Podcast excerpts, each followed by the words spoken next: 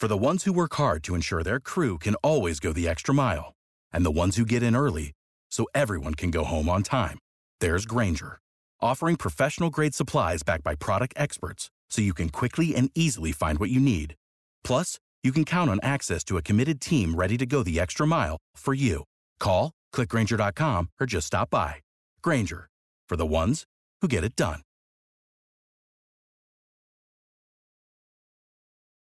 Today's podcast is sponsored by FastBitcoins.com. FastBitcoins provides a simple way for people to buy Bitcoin directly from their bank account or with cash in physical stores.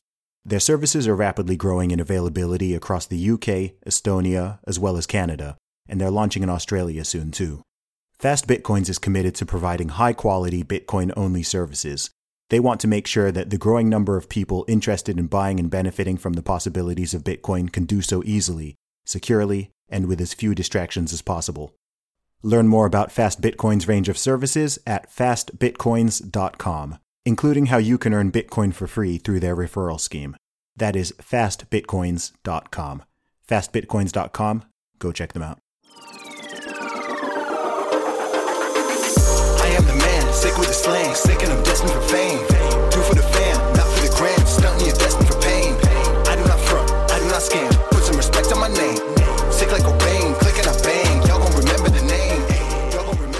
What's up, ladies and gentlemen, boys and girls around the world? I would like to welcome you back to the Real Talk with Zuby podcast. On today's episode, I'm going to be speaking to James Wythe, who is a UK based food blogger and also a health coach as well. So, welcome to the show, James. How are you doing? Thank you. Thank you for having me on the show, Zuby. That that's my pleasure, man. So, we're going to be uh you've got a really interesting story. We met a few months ago actually in Bournemouth. Funnily enough, I think it was at a it was at a cryptocurrency related event, wasn't it? So, yeah, it uh, was. Yeah. Yeah, and then we both found out that you know we're both uh do our own thing online with me and my my music and my podcast, and you and your food blogging and everything. So um yeah, I feel like this is long overdue. So I've given um a very short summary of who you are there, but why don't you introduce yourself to the listeners? Yeah, sure. So yeah, we met at that crypto event, and I think we just bonded straight away just from actually having a social media type following, um, which can obviously be an interesting space on its own. So I run a food blog called Healthy Living James. Uh, I specialize in gluten, dairy, egg, and refined sugar-free recipes. But not just that, mainly just focused on sort of healthy recipes that trying to inspire people to cook from home, essentially. Uh, and I started that about three and a half years ago now. Awesome. And um how did you get into this space? I mean, you told me about it when we first met, but you've got a really interesting story that led you into this. So we can talk a little bit more about the sort of direct work you do and the food blog and everything like that. But I'm interested in the journey of how you how you came to this position. Yeah, sure. So when I was, if we go way back, I was um, a good golfer. So I studied, um, focused on golf for when I was, so I started when I was 10, um, focused on that and become quite good at it by the age of 14 or so. Uh, I started playing for Dorset and uh, Dorset juniors team, Dorset men's team, and then built up to where I was playing for Bournemouth University. And it was my whole focus was golf. I wanted to be a professional golfer. Uh, so my whole life was sort of driven towards that goal. Mhm. Um, very goal driven person. So I, that was something I really wanted to achieve. And suddenly, at the age of 21, I woke up one morning and wasn't feeling very well. Uh, I was sick for two weeks straight, and it was felt like food poisoning. So Okay. I spoke to the doctor. They said that it's classic food poisoning symptoms and that I would get better. Um, if anything, I got worse. I wasn't being sick anymore, but I was, the energy levels had just plummeted. I just was feeling shocking. Uh, so I waited probably a month or six weeks and then just wasn't improving. So it, I felt like something wasn't right. Um, but I just kept pushing and pushing myself. I went on holiday with my parents and came back, and I suddenly crashed badly. I wasn't able to talk. I couldn't stand up. I wasn't wow. eating. Yeah, I was in a, a very bad way. Mm. Uh, so my dad had to physically carry me to the doctors. Um, and I remember the doctor speaking to me saying, you know, what are your symptoms? And all I could say was ambulance. I had nothing in me apart from that word. So they rushed me in for a suspected brain tumor. Obviously, super scary time from someone that was so fit and healthy and could do pretty much everything um, Yeah. to being in that situation. So I was rushed in, kept in for two weeks, and had every test you could imagine. Everything came back clear. Like it was kind of a relief that I didn't have those things, but then I was still left in the open with no answers yeah. they said that it was probably a virus and that I needed to just go home and rest. Mhm. Um, so it kind of was like a good answer, but not in a way. It was, it was strange. It was a strange feeling. Um, so I went home and rested. Uh, and nothing really changed. If anything, I just deteriorated for the next few months. I was in a dark room, uh, couldn't even have the blinds open, couldn't watch TV, wasn't able to text or even hold a conversation. Wow. So it was a, in a very dark place for probably three months of that. Where I was like that. And this just Um, and this just came out of nowhere. Yeah, That's crazy. yeah, completely out of nowhere. Um, and like I said, from someone that was so active and could play 36 holes of golf in a day, which is a good 10 mile walk, hmm you know, that's pretty uh, shocking place to be in. Um, so I then was, say, three months, and then I was slowly starting to like be able to tolerate a few things a little bit better. Like I was able to tolerate light a little bit better. Um, I could actually eat again, and slowly sort of improved a little bit that way. But the six month mark, that's when I had a nutritionist come to visit me Okay. uh, I was diagnosed with ME, also known as chronic fatigue syndrome. Uh, ME stands for myalgic encephalomyelitis, Okay. um, which is a it's a very mis- a lot of people would have heard of it, but it's a very misunderstood illness. I think years back it was called yuppie flu. Um, Yuppie flu. Yeah, years back. I don't know how long ago that Okay. was, but it was a long, enough. time ago. Okay. Um, so it's very, it's always had sort of a bad stigma around it, I would say, and very mis. They will only diagnose you with ME after six months, or that was the case back when I was ill. This was nine years ago now. Okay. Um, so I was I was diagnosed with that and told that I basically just there was no cure. There's no cure to it. Like there's no uh, tablets or anything like that that can cure you. It's uh, Mm. they basically say to you that you know you're on your own and you've got to. They they have no answers for it essentially. That's crazy. I mean, wh- what's the what's the cause of it? Is it is They it don't know. viral? Is it viral? Is it hereditary? Or? they don't really know. This Wow. is this is the thing. They don't know what, what it's caused by, how to you know get better. I think the problem is is that a lot of people that suffer with it ha- are completely different. Mhm. Um, so I feel like it's kind of a blanket term that is used to for symptoms that the doctors don't understand. So there's, I think, there's an underlying cause that's different for a lot of people, Mhm. but they don't know what it is.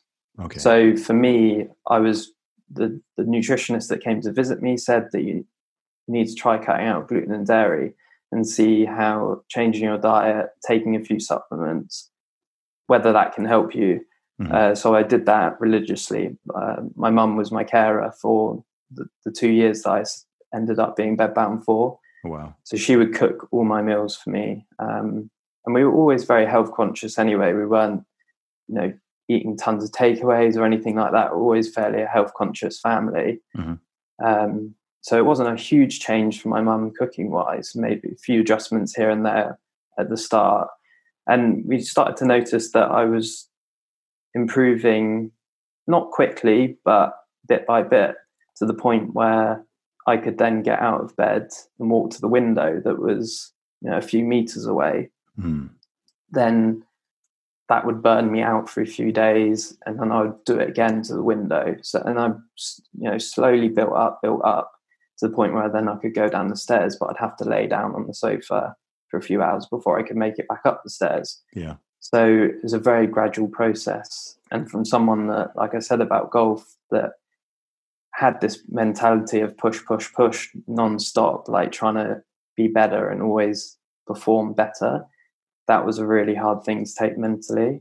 Yeah. That was probably the the biggest thing that I've learned out of the whole process now is how mentally strong I'd say I am now from this whole process. Yeah, I mean, you you must be. I mean, what was what was going through your mind during that time? I mean, that's uh, so you you were stuck in bed essentially for two years Two in your years. early twenties. I mean, Yeah. that's that's crazy. I mean, as someone who's very active myself, who loves exercise and training and stuff. I mean, I got you know like I, I struggle to even fathom what that would what that would be like. I mean, as we are recording this, you know, we're we're in the midst of um this uh this coronavirus pandemic. Some people have been stuck in the house for maybe five days to you know five to ten days, and you know myself included, I'm already like, okay, I want to go to the gym. I want to you know go and do this and that. And people are already you know sort of losing their minds a little bit, and I, I can't even fathom for two years sort of being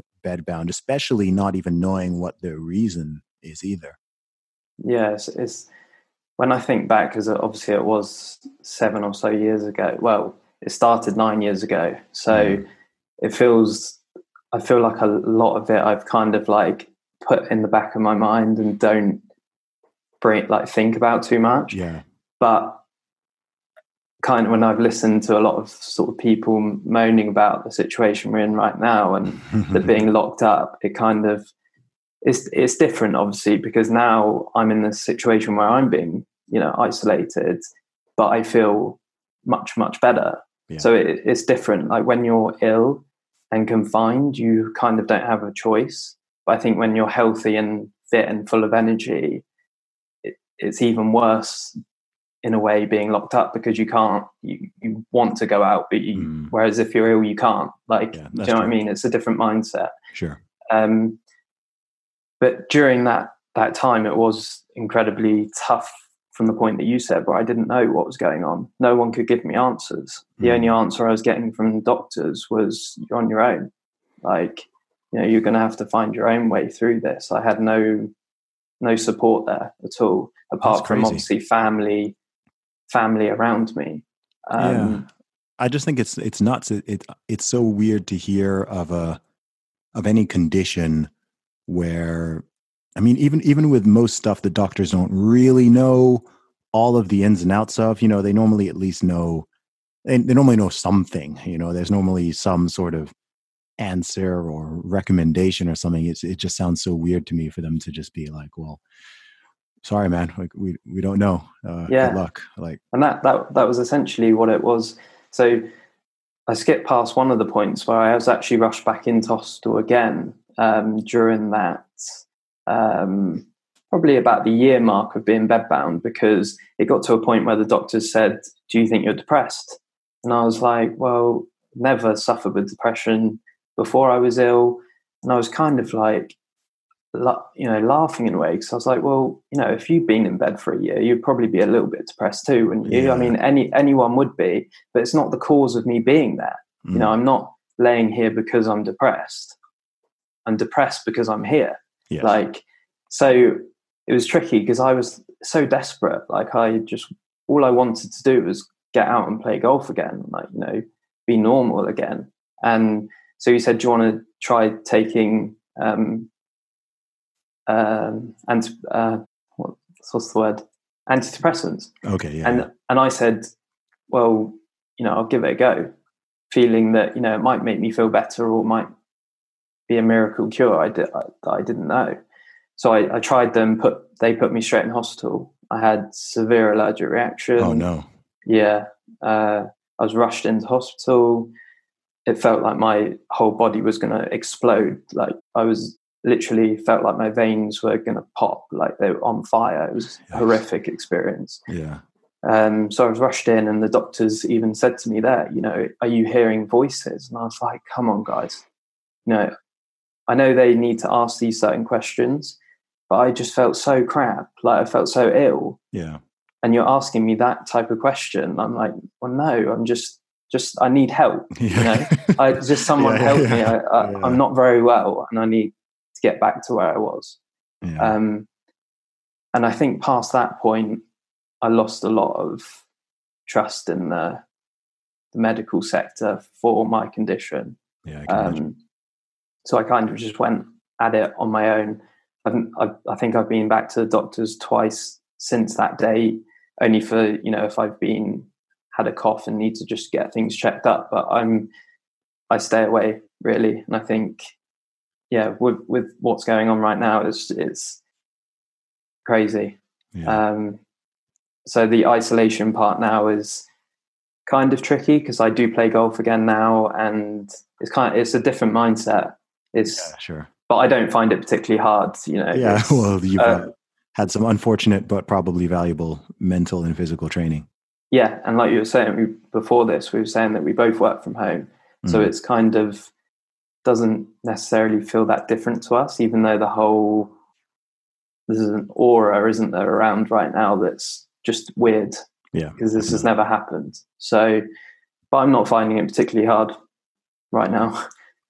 So, so talk us through a little bit more. So we started to talk about your the changes in your diet. So you said you cut out gluten and you cut out dairy, yeah. and what were the what was the result of that?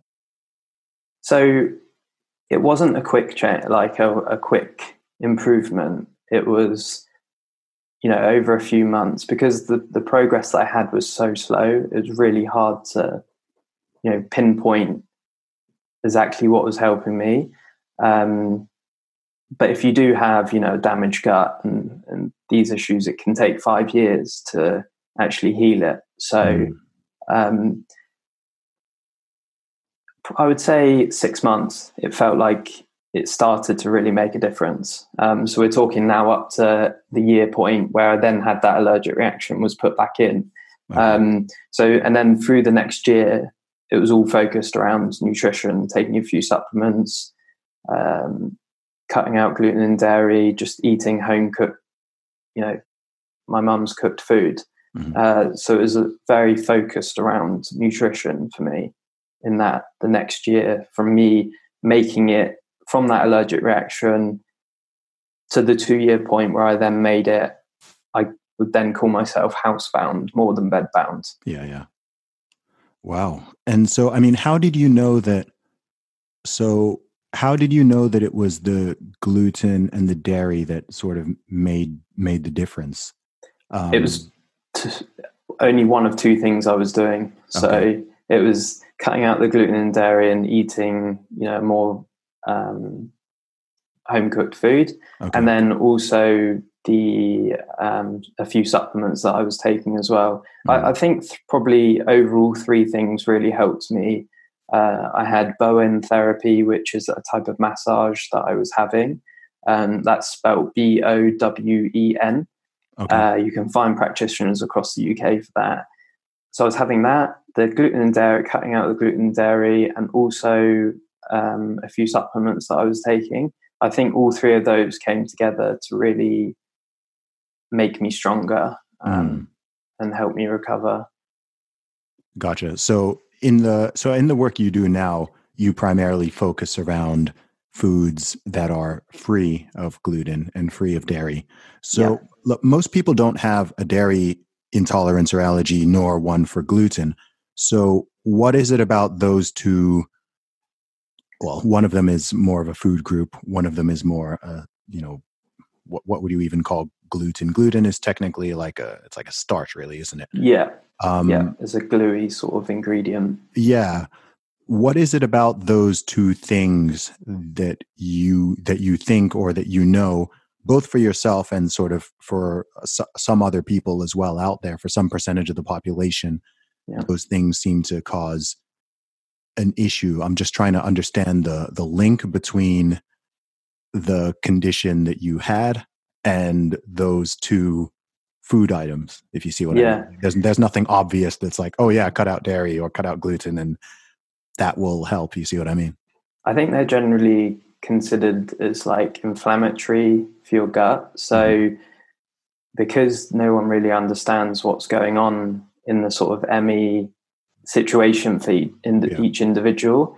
Um, I think it was more, from the nutritionist side. It was a case of uh, the gut has a big role in you know your overall health for everybody. Uh, so I think trying to strengthen the gut side was probably her first instinct was to try and see if things like that made a difference. So I mm-hmm. know gluten and dairy are very inflammatory for people's guts. So if you do have any type of like IBS or leaky gut or stuff like that, they're the common things to try and cut out to see if you improve. Um, and like I said earlier, it can take years and years and years of gut healing mm. to um, to be able to eat those again. So, okay. So we've talked about the we've talked about the the sad part and the sort yeah. somewhat depressing part of the story. Yeah. But anyone who has seen your work now or who follows you on Instagram or any other social media will know that actually your work is very much um is very bright and colorful and tasty and delicious looking. In fact, I haven't I haven't tried any of the food, but you know, I follow you on Instagram, so I see some of the pictures popping up. If I go to your page, it's all, you know, colorful and looks very appetizing and everything. So tell us a little bit more about how you got into the world of food blogging and doing what you do now. It's been a crazy journey. Um, like you said, yeah, it's full of colorful food now.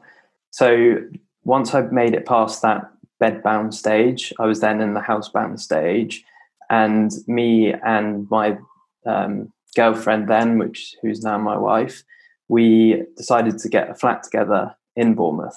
Um, so we moved in, and she was obviously out working to support both of us. Mm. So I had a lot of free time now, um, and my mum was cooking for me before, so I had to then start cooking for myself. So I kind of like didn't have a choice at the start; like it was something I had to do to survive. Um, and then I discovered that I actually quite enjoyed it mm-hmm. more and more, and it became my passion and like something I look forward to each day because it was the only thing I really was doing. So it gave me a focus and something to take off, take my mind off of what situation I was in. Mm-hmm. So I would have a chair in my kitchen that I would pull up and cook and sit down on because I didn't still have the energy to stand up for probably more than 10 or 15 minutes. Okay. So my focus became okay, well, I need to cook gluten and dairy free, healthy, home cooked food with little energy. So I mm. then taught myself how to cook those type of recipes with from my from a chair. So okay. it then developed into a, a real passion of mine. I built up sort of a library of recipes and learned completely self-taught how to cook. I don't really think I'd cooked before I was ill properly. You know. Okay. Like, so how how did you do it? Was it just trial and error? Were there certain yeah. people you were following online, or was it just throwing things together? Pretty much just tracking okay. things together and seeing what happened. Um, because back then there wasn't really anyone doing you know, gluten mm. and dairy free meals. Like okay. this, we're talking seven years ago. Okay, true. You know, nowadays there's there's a crowded space, but back then there wasn't really anything going on. So I had to figure that out myself. And then it came to a point where friends and family said that I needed to share the journey, which scared me because it was, I'd never done anything like that before. Sure. So having to put my life from being so confined and like hidden behind the scenes to then put myself in front of people again was weird, like a pretty scary thought. But I just thought, you know, let's give it a go. Yeah. See what happens. Awesome, man. So, so how did you begin to document it, and what platform did you document on? Was that on Instagram? Was it YouTube? How how did you go about doing it, or a blog? Yeah, so I started a WordPress blog. Okay. Um, I wrote. I decided when I was going to do it. It was uh, early 2016. Mm-hmm. Uh, probably the first few months, maybe February 2016. So I I said to myself, right, I'm going to create the recipes that I'd said that I'd sort of bundled together.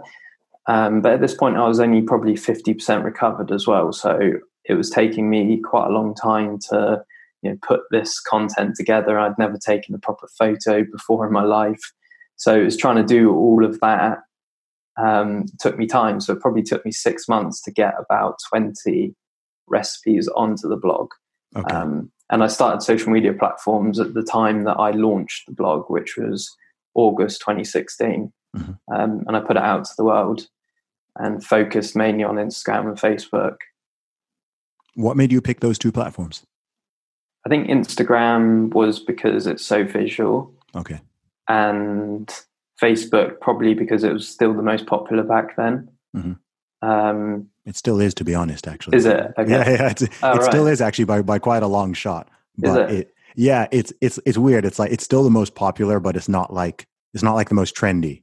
But in Yeah. terms of in terms of numbers, in terms of users, it's still uh you know over two billion, and there's Wow. nothing close to that. Yeah. I, I noticed a difference in age groups between the two. Yes. That I get interaction is quite different now. Mm. Um, so th- those are the two that I focused on. I felt I mainly focused on Instagram out of both of those. Like that Okay. was the place where I felt most comfortable. Like it was somewhere that it wasn't so much about the words, um, Yes. and hence why I don't really use Twitter. Like I know you focus heavily on Twitter Twitter. beast. Yeah. Words aren't my strength.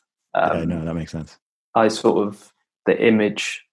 I use the image to portray what I'm doing, type thing. Yeah. So yeah, that's Twitter was one of those that I I have, um, but it's it's always been a trickier place for me for my type of content. Of course, I, I tell with every creator, it, it depends on it depends on what you do, and it depends on your own style of communication. I, I mean, I, I'm a rapper, I'm a podcaster, I'm a public speaker, so everything I do is word based, and the way I think and the way I can see it, like it's all very, you know, I can I can do visuals, I can do video, but my natural inclination is towards words.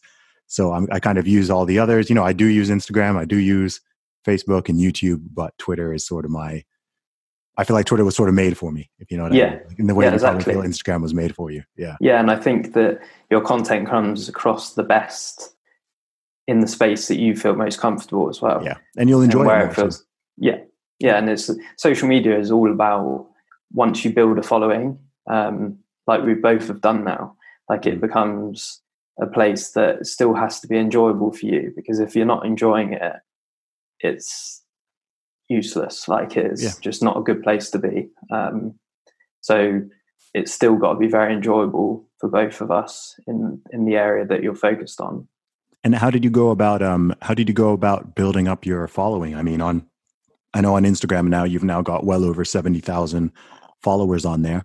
Um and of course a lot of work and time goes into that. So how did you in the initial stages how did you start to build an audience around what you were doing? I just turn. oh, I've always just turned up every single day. You know, Okay. I've never. I might have a few days break here and there, but I've always showed up every day. Um, Mhm.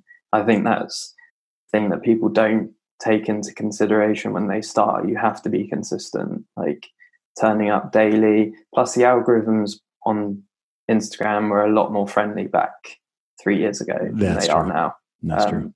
It's and I've noticed that when I probably when I had say five or ten thousand followers, um, which I built fairly quickly. I'd say the first five thousand I built quite quickly.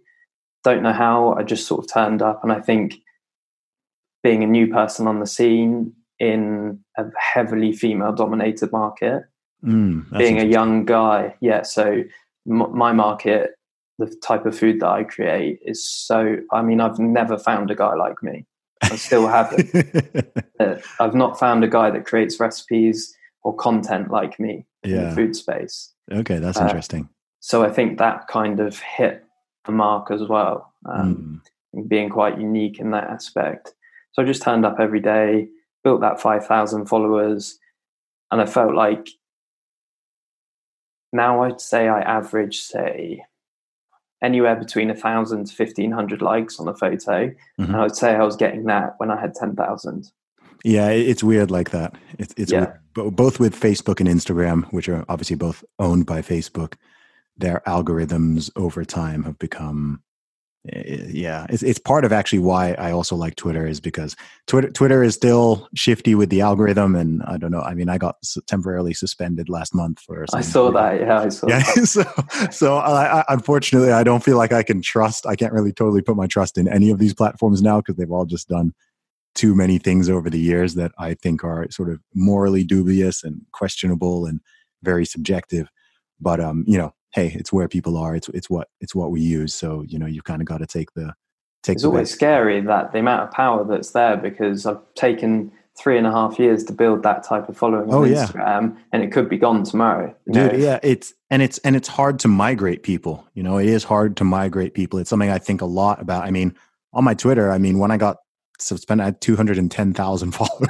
Yeah, you know, that's like more than the population of Bournemouth. It's like I don't it's crazy. Wanna, I've got I've got some of those people on other places and some on my mailing list and stuff, but I don't have all of them. And I mean, I've been on social media a long time. I used to use MySpace back in the day, and I remember yeah. on, I built my MySpace up to like thirty thousand people, and that was before MySpace sort of like died. So that was like me for me. That was like an early lesson of oh wow, you know, you can put all this focus on one platform and build it up, and then something can happen in a, in a year suddenly you you can no longer reach all these people but there's still no you know i'm sure you have an email list and some other things but it's difficult because there's there's no sort of perfect i haven't yet worked out sort of mm-hmm. like the ideal way to get people off of those things and onto other things like i'm always trying different things but it's tricky. Yeah it's very tricky to because obviously people tend to gravitate to their main social platform, don't they? So yeah. to try and get someone off of that platform, so like obviously stories now have the swipe ups or have done for a while now. Yeah, yeah. And the, you you really have to hit the nail on the head with the content to get people off of sc- stories. Because you know when you you know when you're scrolling through stories, you're like clicking, skipping, whatever. So for someone to actually engage and swipe up, mm is quite a, a hard thing to get yeah. um, because it's kind of like a game now, isn't it? It's like skipping through stories or just taking in the information that you want and skipping past the rest. Yeah. So it, it is tricky. Like I do have an email list as well, and I think I focus start over the last year. I've really started to focus on the blog side okay. and making that the best place and also driving a lot of traffic from Google, trying to improve Google and trying to drive a lot of traffic from Google yeah. to the blog as well, um, which wasn't happening at the start. Like that was all my traffic to the website was all from socials, mm-hmm. nothing from Google. Whereas now, I'd say half, maybe sixty percent of my traffic to the site is Google. That's good, man. Which is and, awesome, yeah. No, that's awesome, man. And you now, I mean, you now do the food blogging full time, don't you? You now make make a living totally off of that. Yeah. So how how long have you done that for? And how did you go about doing that? Because there are going to be so many people listening to this who, you know, maybe not in the food blogging world or in the podcasting world, but you know, eh, something, right? A lot of people have different interests and things they want to build businesses out of and hobbies that they maybe like to earn an income from so I think a lot of people out there are curious as to how does one go about becoming a full time food blogger? You know, how did you do that? Yeah, it's crazy. When even when I think now, I'm sit sit here, I'm like, it's just weird, like yeah. how how this has all happened. Um, so it all starts from it being a passion. Mm-hmm. So it has to be a passion for you. Uh, you have to enjoy turning up every day and doing the same thing. So I'd say that's that's a key key point. And and one of the things that I did. So although I started three and a half years ago, it took me. I was getting brand collaborations coming through, coming through through Instagram and stuff because I still had was growing a following, so I was mm-hmm. getting interaction from brands. But I decided that I would pick and choose a couple just to sort of learn how the process worked more than actually doing it for the money. Okay. Um, and I learned a little bit about how that relationship works with the brand. I would turn like 99% down for the first, say, two years. And it was about a year and a half ago, just over a year ago, when I decided, right, now's my time to, I've held off waiting for the bigger stuff. Mhm. Um, and now's my time to sort of, you know, really start turning it into a business as Yeah. such. So I started focusing around then approaching the bigger brands that I wanted to, you know, having that being held off and not doing the smaller stuff. I felt like really helped me as well. Mhm. Um, but obviously, not everyone has that choice.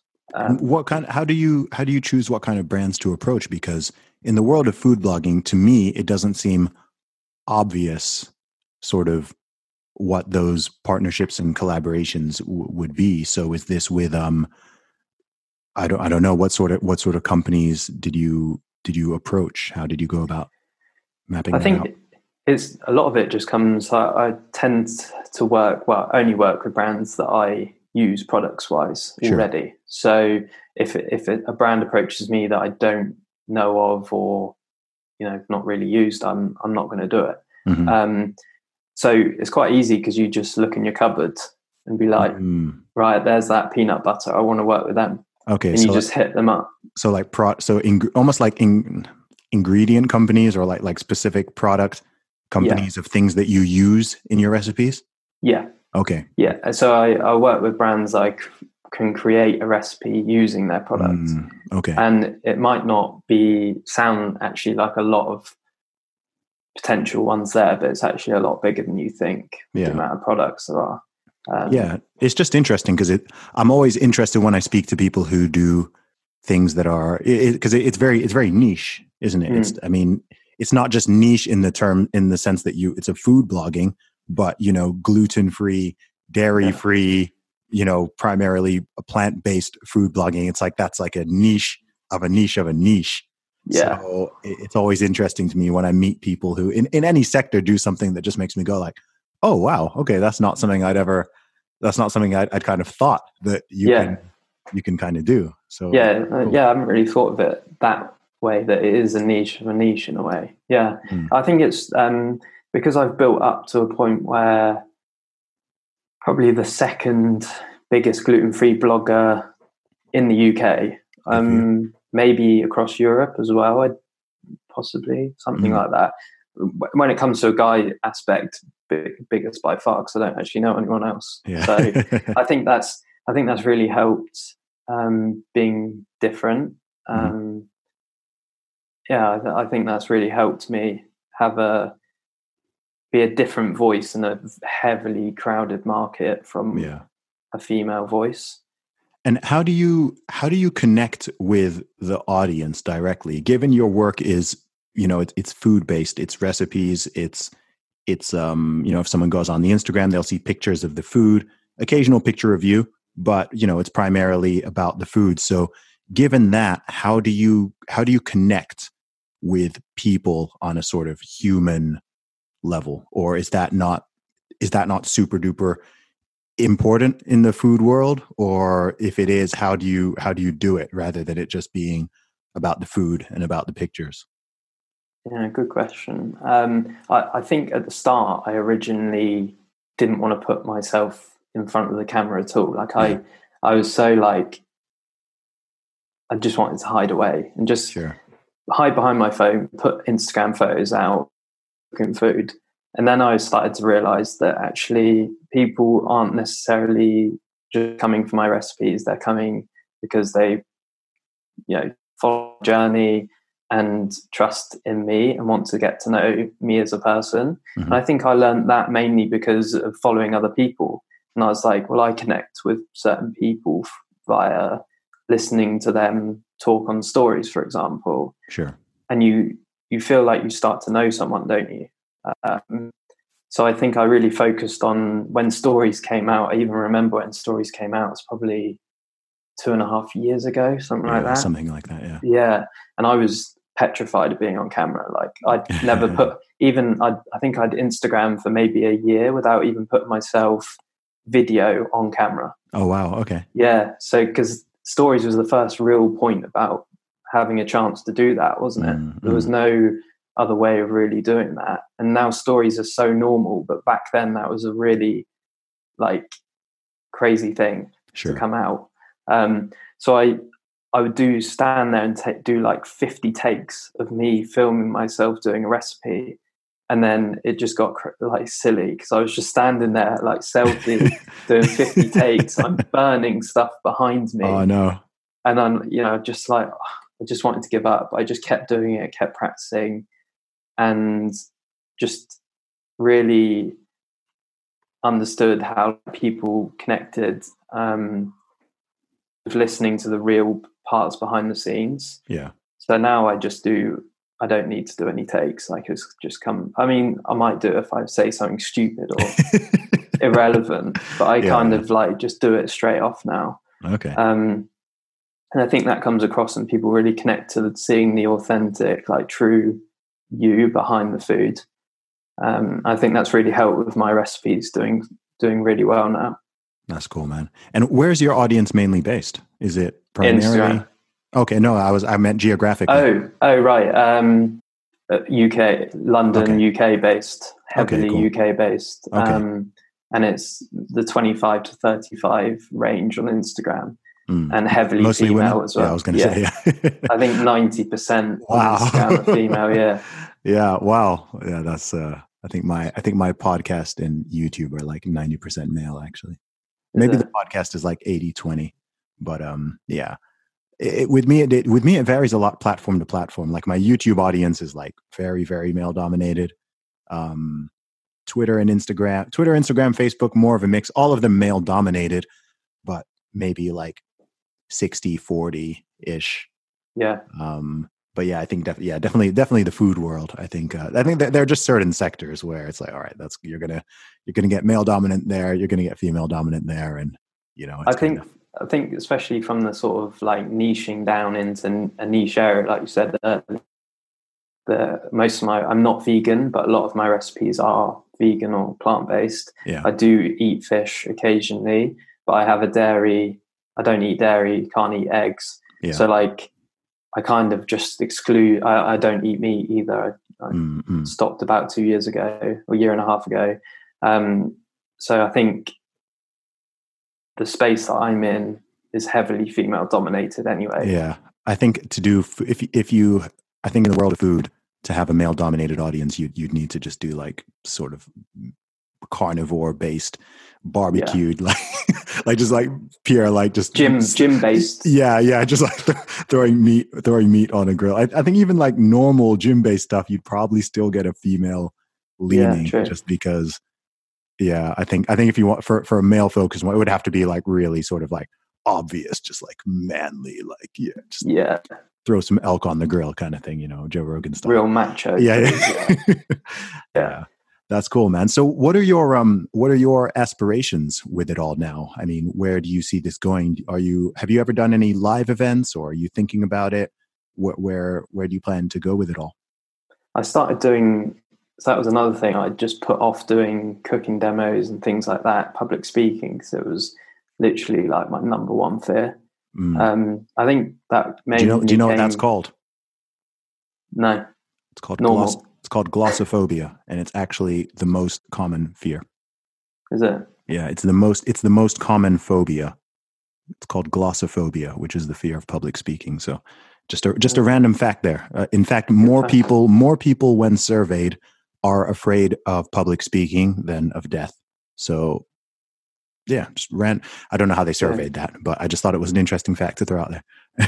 yeah, I I mean, I totally was one of those. Okay. Um, like uh, I was, I think a lot of it came from being so confined for like mm. so many years. I wasn't socially interacting with people, and then to stand up and do a cooking demo in front of hundred people, yeah, sounded like a horrific experience. like it wasn't something. And I, I, I, would, I was turning them down for probably a few years in okay. that time, um, just because I didn't feel ready to put myself under that stress. Mm-hmm. And then I think part of the tough thing is to actually say yes. Once you say yes and you feel like you're committed into doing something, mm-hmm. I was ready to kind of just get stuck in and do it. I did have a bit of hypnotherapy help me sort of navigate through the fear a bit better um, okay. and understand that it, you know it's not why maybe those issues have come up for me in the past. Um, you know, bullying and all that type of stuff. That Mhm. a lot, of, a lot of it stems from something that's happened to you in the past. Um, so I've I dealt with a few of those things, and I got to the point where I just felt like it was my time to give it a go. Okay. So I did one probably just over a year ago now. Uh, jumped in in front of 100 people, went great. And I still get extremely nervous. I think I've done six now, and I still get really, really nervous doing them because I'm not an extrovert. Like I'm, Oh, okay. Yeah. I'm well and truly an introvert. Like Okay. there's no doubt about that. That. Um, so I think putting myself out there has been tough for me. Mm. Um, but I'm getting better at it, and I do enjoy it afterwards. The the high that you get afterwards is incredible. Like once you overcome a fear, it's the best feeling ever. Absolutely, man. Absolutely. And um, yeah, no, it's it's interesting because I'm I'm really interested in in personality in general. I, I'm someone who's who's a natural, much more of a natural extrovert. Yep. Um, and so it's sort it's just interesting how you know different personality traits have you know both there. So for someone like me, I mean, I don't know. I think you can be an extrovert, but learn to almost like embrace some I don't know. I don't want to say like I think I'm an extrovert who's not like I think some people could almost imagine that I'm an introvert. Does that make Mm. sense? Just like I think there are people who are natural introverts, but if you sort of saw them on camera or met them in public or something, you you'd get the feeling that they're like a natural extrovert. So Yeah. I'm kind of cool being like home alone for a day and Yeah. Just kind of doing my stuff on my computer or whatever. But I do find if after if I do that for like two days running or something, I do get this like, okay, I just need to like go out and be amongst other human beings. yeah. right? Yeah. Like, yeah. That I, makes I get I get wound up like more more quickly in that sense. But then on the plus side, it means you know I've got no fear of talking to strangers. I can run around and talk to thousands of people and have done, and I'm fine with that. I'm cool with that. I can jump on a stage and rap for people or talk or you know whatever, and yeah. like yeah. I'm cool fine in that sense. So it, it's all it's everything's just a balance. You know, everything yeah it is it's it's a like you said it's a public speaking is a big Mm, issue for a lot of people and i think it is getting over that first hurdle like uh, people kept saying to me oh you need to just chuck yourself in and do it and i was like well i just i think that's good but i also think you need to be ready mm, mentally to do it. So I don't think like say public speaking is your biggest fear in the whole world. Going and standing in front of a thousand people is probably not a good idea. Like Yeah. I know a lot of people are like, you know, feel the fear in anyway, and I do believe that, but I feel like you have to put in work to get to that point. yeah, Like it's not as simple as just chuck yourself up there and see what happens because I think it's important to build to that point. And that was what I did personally. I felt like I needed to build to that point that I was then ready. Even though, you know, 10 minutes before I was having a meltdown and didn't want to be up there.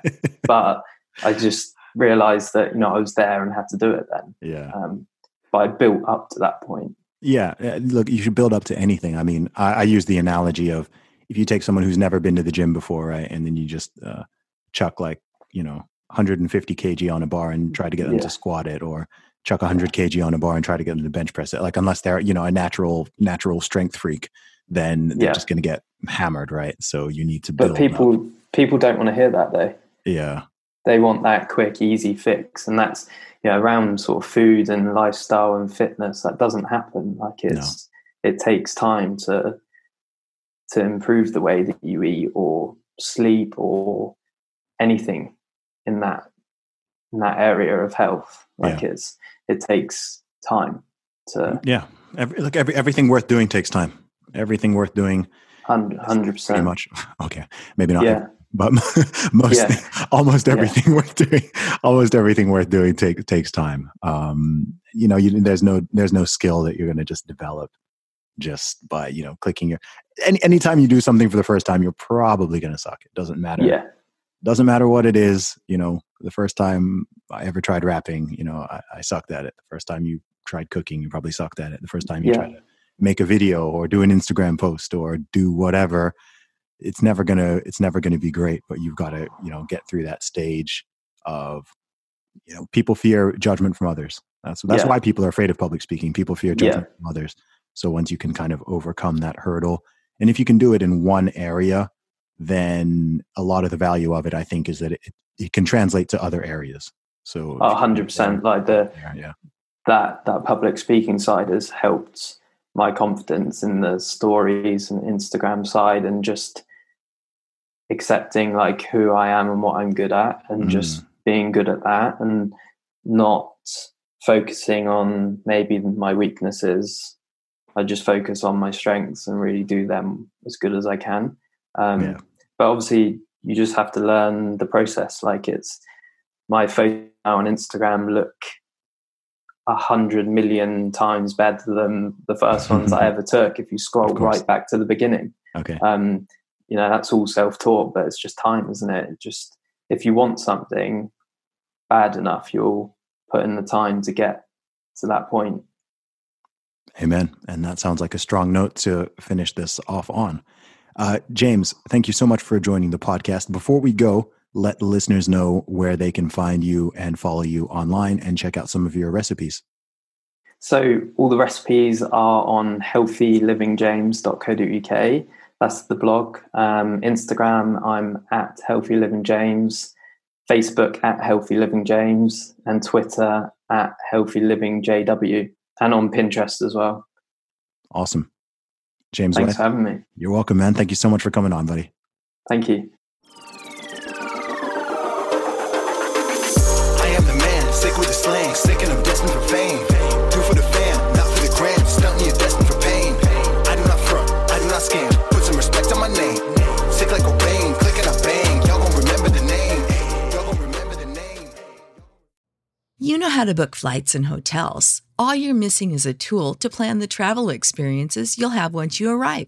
That's why you need Viator. Book guided tours, activities, excursions, and more in one place to make your trip truly unforgettable. Viator has over 300,000 travel experiences to choose from. Everything from simple tours to extreme adventures and all the niche, interesting stuff in between. So you can plan something that everyone you're traveling with will enjoy. Real traveler reviews give the inside scoop from people who've already been on the experiences you're considering. So you can plan with confidence. Free cancellation helps you plan for the unexpected, and 24 7 customer support means you can travel worry free. Download the Viator app now and use code Viator10 for 10% off your first booking in the app. Find travel experiences for you. Do more with Viator.